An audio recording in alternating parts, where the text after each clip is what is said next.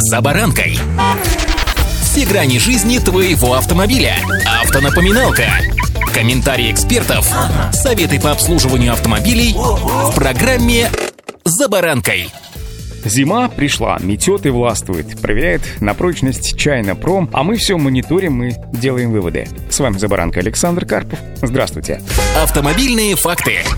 Так уж исторически сложилось, что нынешний год открыл глаза на многое и многих. Кто нам друг, кто нам враг, ну, все как в песне у Семеновича. И вот реализованные приобретенные детища Китая осваивают и влюбляют, приковывают внимание и проходят проверку прочности, коррозии, холодов, в конце концов. Проведя анализ их жизнеспособности в новых условиях, можно смело сказать, что детских болячек не выявлено. Китайский автопром оказался совсем не соответствующим тому устоявшемуся мнению родом из 90-х, когда повсеместно был китайский ширпотреб. Его, правда, и сегодня хватает, не будем кривить душой. К сожалению, как раз родом из тех самых очень непростых времен тянется огромное желание нечистых на руку дельцов купить за 5 копеек, а продать, что называется, за тысячу, причем даже не тратясь на упаковку. К счастью, с автомобилями не так. Да, безусловно, косяки нашлись. Несмотря на то, что китайские автопроизводители декларируют, что теперь все новые модели их автомобилей проходят полную оцинковку кузова, по факту агрессивная среда, суровый климат, да и другие внешние факторы быстро приводят к повреждению лакокрасочного покрытия автомобиля и неминуемо запускается процесс коррозии. Еще одной из проблем является слишком уж нежная подвеска, часто не подходящая к нашим дорожным условиям, а их я вам рассказывать не стану, вы и так все знаете без меня. Отмечу лишь, что это часть глобальной проблемы адаптации китайских автомобилей к российскому рынку. Вот здесь китайцам еще придется поломать голову. Как их конфетки адаптировать к нашим российским условиям? Одно дело, если вы приобретаете автомобиль для поездок внутри города, ну или, например, районного центра, и совсем другое, если эксплуатация подразумевается в климатических условиях, например, Сибири или Урала. Особенно при регулярной езде по по грунтовкам, ну, иногда просто каши или разбитый в хлам дорогам. Это приводит к появлению усталостных трещин пружин, люфтов деталей и выхода из строя подвески где-то на пробеге уже в 70-80 тысяч километров. Третья проблема – это использование тонкого металла и деталей, не предназначенных к высоким поперечным нагрузкам и скручиванию. Так, самая частая проблема с карданными валами китайских автомобилей – это деформация трубы кардана и выход из строя одной или нескольких его крестовин одновременно.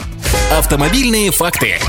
По прошествии уже более чем года, если говорить об отзывах владельцев нового китайца, то поначалу, конечно, они очень-очень положительные. Это машины соответствуют заявленной цене, у них очень современный дизайн, хорошая вместительность, проходимость. Но русскому человеку вместительный автомобиль также нужен для того, чтобы ездить на дачу, по лесам и за город. А вот здесь китайский автопром пока до конца не учитывает особенности нашего ландшафта, погоды и состояния дорог. Поэтому первый минус, на который обращают внимание владельцы нового внедорожника из Поднебесной, это, повторюсь, лакокрасочный красочное покрытие, поэтому профессионалы авторынка сразу советуют дополнительно обрабатывать низ кузова и днище нового автомобиля. Среди минусов китайцев также часто называют еще и некачественную электронику. Ну и самое важное — это контрафактные запчасти, которые сейчас делают в гараже на коленке, что называется, и продают неопытным владельцам, как лицензированные. Нужно тщательно выбирать сервисы и поставщика, а если есть возможность, до последнего обслуживаться у дилера или у официального представителя, потому что самые распространенные из китайцев уже локализовали свое производство у нас, да и дилерская сеть достаточно широка. Теоретически запчасти запчастями быть проблем не должно, но правда ценник кусается. Непонятно почему. Такое ощущение, что их везут по-прежнему из Китая. И вот это тоже один из минусов.